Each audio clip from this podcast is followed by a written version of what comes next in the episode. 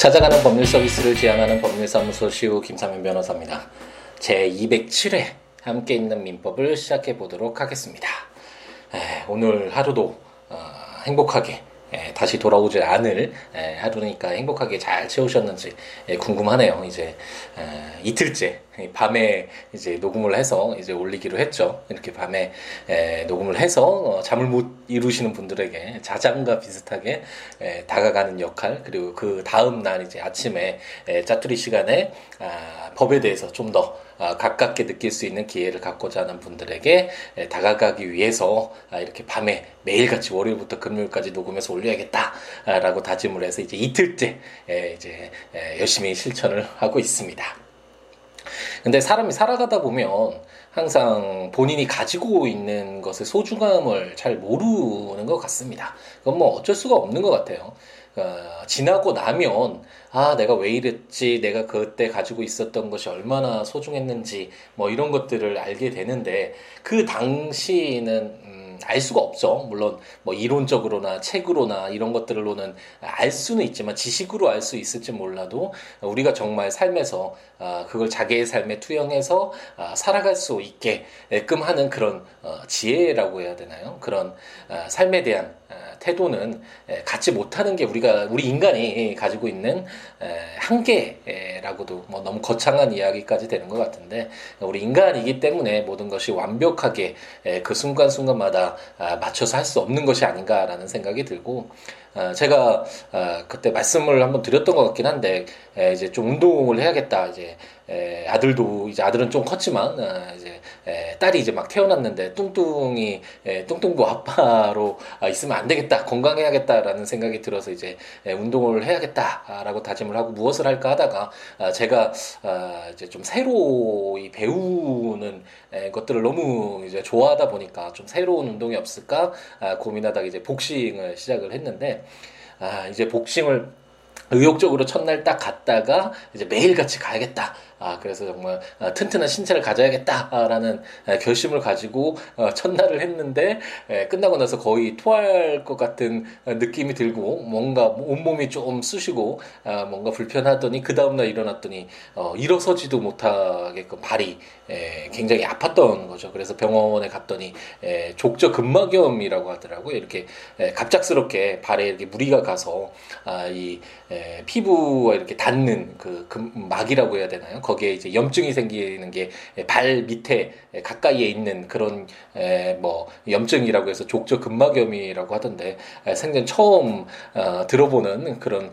어, 질병에 걸려서 어, 제대로 가지도 못하고 계속 그 집에서 재활 치료만 하는 아, 그런 안타까운 상황에 처해 있죠. 그러면서 그 일이 있고 나서 생각이 드는 게 항상 건강하다고 생각을 했고 당연히 계속 이런 건강이 저에게 있을 것이라고 생각했는데 뭐 고등학교 때나 이럴 때는 농구 정말 아홉 게임을 하루에 뛰어도 끄떡이 없었는데 그런 것만 항상 머릿속에 가득해서 난 뭐든지 할 수 있어. 아, 난 항상 건강해. 뭐 내가 마음만 먹으면 뭐든지 어, 할수 있고 운동도 정말 해서 몸도 건강해질 수 있을 거야. 이렇게 생각만 했지. 아, 시간이 지남에 따라 저의 신체가 변해가고 있다라는 것. 아, 그리고 항상 마음 먹은 대로 이루어질 수 없다라는 것. 항상 그 관리를 하고 어, 내가 가지고 있었던 그 건강에 대해서 소중히 여기는 그런 관심과 애정 어, 그런 것들이 필요했다라는 것을 너무 소홀히 하지 않았나라는 그런 반성이 많이 들었습니다. 아, 함께 있는 민법 들으시는 분들은 어, 거의 대부분 아마도 어, 모두 이렇게 건강하신 에, 지금 뭐 신체를 가지고 계실 것 같은데 에, 제가 드리고 싶은 말씀은 에, 건강하실 때 우리가 아, 가지고 있을 때 그런 건강을 가지고 있을 때 이런 것을 너무 어, 자신만만하게 여기거나 소홀히 하지 말고 아, 소중히 하면서 아, 시간이 지남에 따라 아, 내가 가지고 있는 것들이 당연시 여기지 않게 될 수 있다라는 거 한 번쯤은 되돌아보면서 우리가 지금 가지고 있는 것들을 소중히 하는 특히 건강 부분은 정말 중요하잖아요. 한 번쯤은 더 소중히 여기는 그런 시간이 되었으면 하는 바람에서 말씀을 드려봅니다.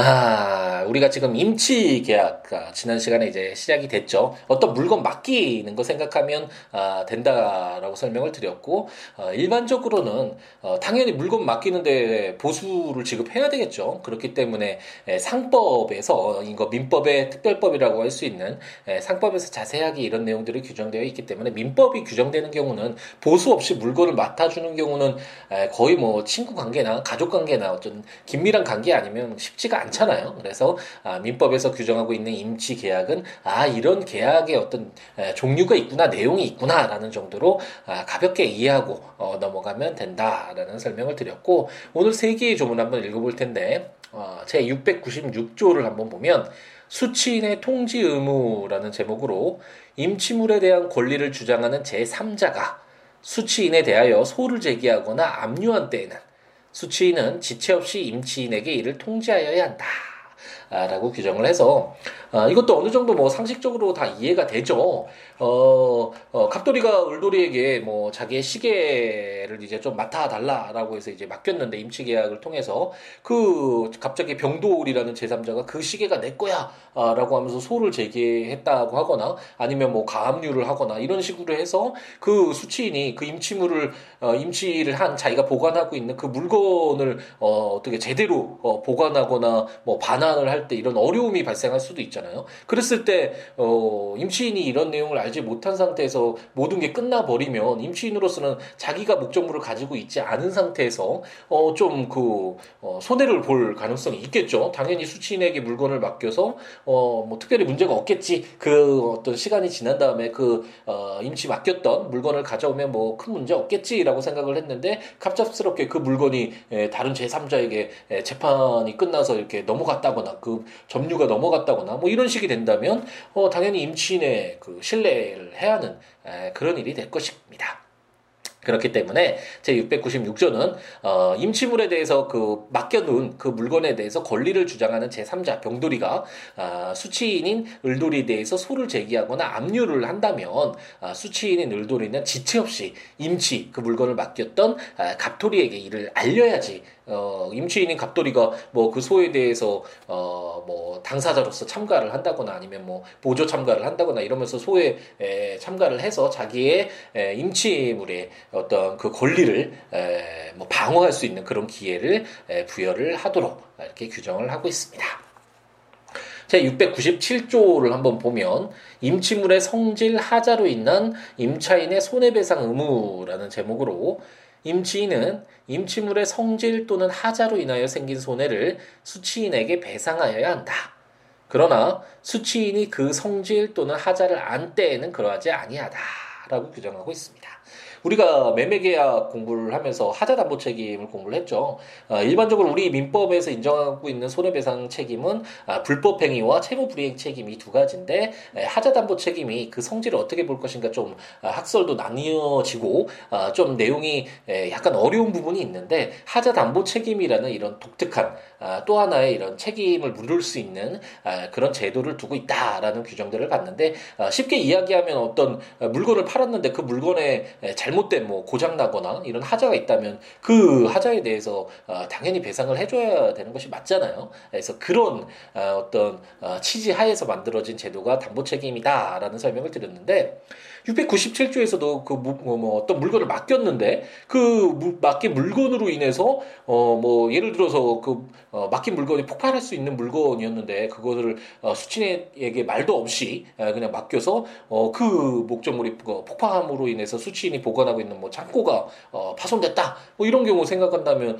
수취인으로서는 정말 억울하잖아요. 어, 임치 특히나 이 민법에서 규정하고 있는 것은 에, 보수 없이 임치를 받는 경우를 에, 전제하고 이제 규정하고 있는데 물론 이제 뭐 상법에서 규정하고 있는 임치 계약에서 일반적으로 보수가 지급될 때는 위험한 물건 물건을 맡길 때는 그에 해당하는 그 보관 비용이 비싸지겠죠. 그래서 대부분은 현실에서 어, 개인들의 어떤 계약 내용들을 통해서 어, 그게 조율이 되겠지만 그 위험성에 해당하는 어, 보수로서 지급이 되겠지만 어, 이 민법에서 규정하고 있는 임치 계약에서는 어, 보수 없이 그 물건을 보관하는 것을 전제로 한, 어, 하고 있기 때문에 어, 그 수취 임치인이 물건을 보관하고 있는데 어, 갑자기 그 물건에 어떤 하자가 있어서 아니면 물건이 폭발할 수 있는 그런 성질 어, 그로 인해서 어떤 손해가 발생했다면 당연히 그 물건을 맡긴 사람은 그 수취인에게 배상을 해야겠죠. 하지만 그런 내용들을 모두 알고 우리가 이런 내용들 많이 공부를 했잖아요, 이제.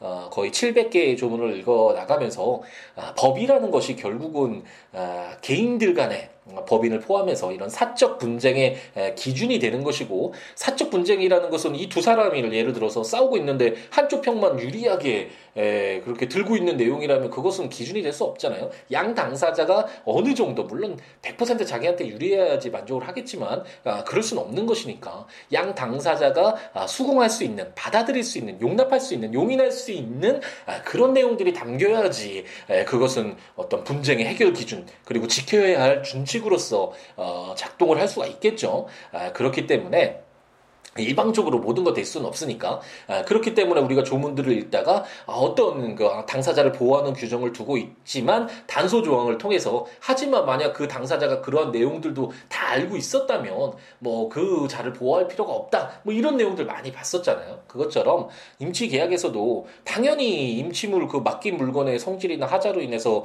어, 손해가 발생했다면 수취인에게 배상해야 되는 것이 맞는데 그 물건을 맡은 사람이 그러한 성질이나 하자를 모두 안 알고 나서 어, 맞겠다라고 했다면 그거 자체에도 보호할 필요는 없잖아요. 아, 이것처럼 이런 이해관계를 조율하는 아, 그 규정이 697조의 아, 단서다라고 생각하시면 되겠습니다. 제 698조는 어, 기간의 약정 있는 임치의 해지라는 제목으로 어, 임치 기간의 약정이 있는 때에는 수취인은 부득이한 사유 없이 그 기간 만료 전에 계약을 해지하지 못한다. 그러나 임치인은 언제든지 계약을 해지할 수 있다라고 규정을 하고 있습니다. 우리가 해제랑 해지를 공부했었죠. 에, 처음에 이제 계약 총칙 부분에서 에, 공부를 할 때 계약이 일반적으로 성립이 되면 아, 여러 가지 이해관계가 발생하기 때문에 에, 대체로 그 계약이 존속되는 것으로 해석을 해주게 되고 그렇기 때문에 그 계약이 종료되는 사유는 어, 정말 엄격하게 어, 인정이 된다라는 설명을 드렸죠. 그렇기 때문에 에, 그런 어떤 해제가 인정되기 위한 요건으로서 뭐 이행 지체라든지 이행 불러 불능이라든지 뭐 이런 사유들을 우리가 공부를 했었잖아요. 아, 그렇기 때문에 이 해제권, 이 해제와 해지는 우리가 공부를 했었죠. 해제는 매매 계약처럼 일회성으로 어, 이루어지는 그런 계약이라면 해지는 뭐 임대차 계약이나 지금 임치 계약도 마찬가지로 좀 오랜 기간 계속 반복이 되는 내용들이잖아요. 그랬을 때 그런 계약을 종료시키는 것을 어, 해지라고 했죠. 해제와 다르게. 그래서 어쨌든 이렇게 임치 계약도 하나의 계약으로서 어, 계약을 종료시키는 사유는 엄격하게 봐야 되는 것이 맞는데 이 임치 계약은 좀 특수하죠. 민법에서는 보수가 없는 것이 원칙이라고 했잖아요. 그랬을 때 수취인은 물, 그 물건을 맡은 사람은 자기는 어차피 에, 그 보수를 받는 사람이 아니니까 어, 임치인이 언제든지 그 계약을 해지해서 그 목적물을 보관물을 가져가도록 하더라도 큰 문제는 없겠죠. 하지만 갑자기 그 물건을 맡고 있는 사람이 어, 한 달 동안 그 물건을 맡기로 했다가 갑자기 자기 마음이 변해서 일주일 지난 뒤에 야 갑돌아 너 이 물건 가져가. 나 도저히 못 맡기게 못 맡고 있겠어라고 한다면 갑돌이로서는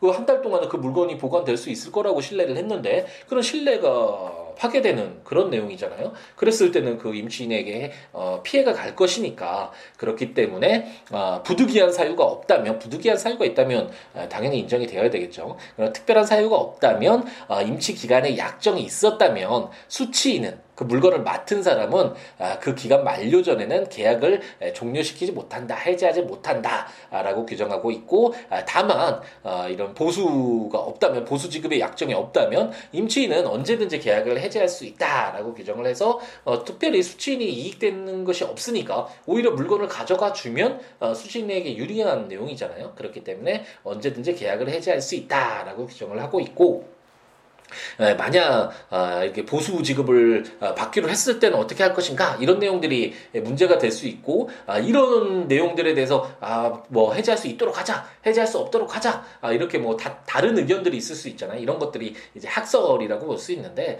이런 내용들은 일반적으로 이제 상법에 이제 그리고 뭐 또 다른 이런 임치 계약과 관련된 어떤 특별법이 또 있을 수도 있겠죠. 이런 법에 규정이 되어 있거나 아니면 당사자들 사이에서 이런 내용들은 충분히 규정을 하겠죠. 일반적으로 이제 계약을 할 때 뭐 당사자들이 누구인지 그다음에 뭐 일자라든지 계약 내용이 어떤지 어, 그 계약 내용으로서는 뭐 그 목적물이라든지 그 목적물의 대, 대가라든지 언제 계약이 종료되는지 이런 내용들은 기본적으로 이제 어떤 계약서 표준 계약서 보면 다 들어가 있잖아요. 그 외에도 이제 에, 본인들 사이에 에, 각자들 사이에 어떤 특약 사항을 넣는 아, 넣어서 이제 계약을 체결하는 것이 아, 우리 일상에서도 많이 볼 수 있는데 그만큼 이제 많은 분들이 법을 몰라 뭐 이렇게 하면서 어, 이렇게 뭐좀 허술하게 많이 하지 않고 굳이 뭐 그러니까 법률 용어 전문적인 용어는 모르더라도 어, 어떤 계약서라는 걸 계약을 통해서 문서에 어떤 내용이 담기고 그 문서를 모두 읽고 나의 의사가 이렇습니다라고 확인하는 뭐 사인이나 이런 것들이 행하는 것은 정말 신중하게 해야 된다라는 것을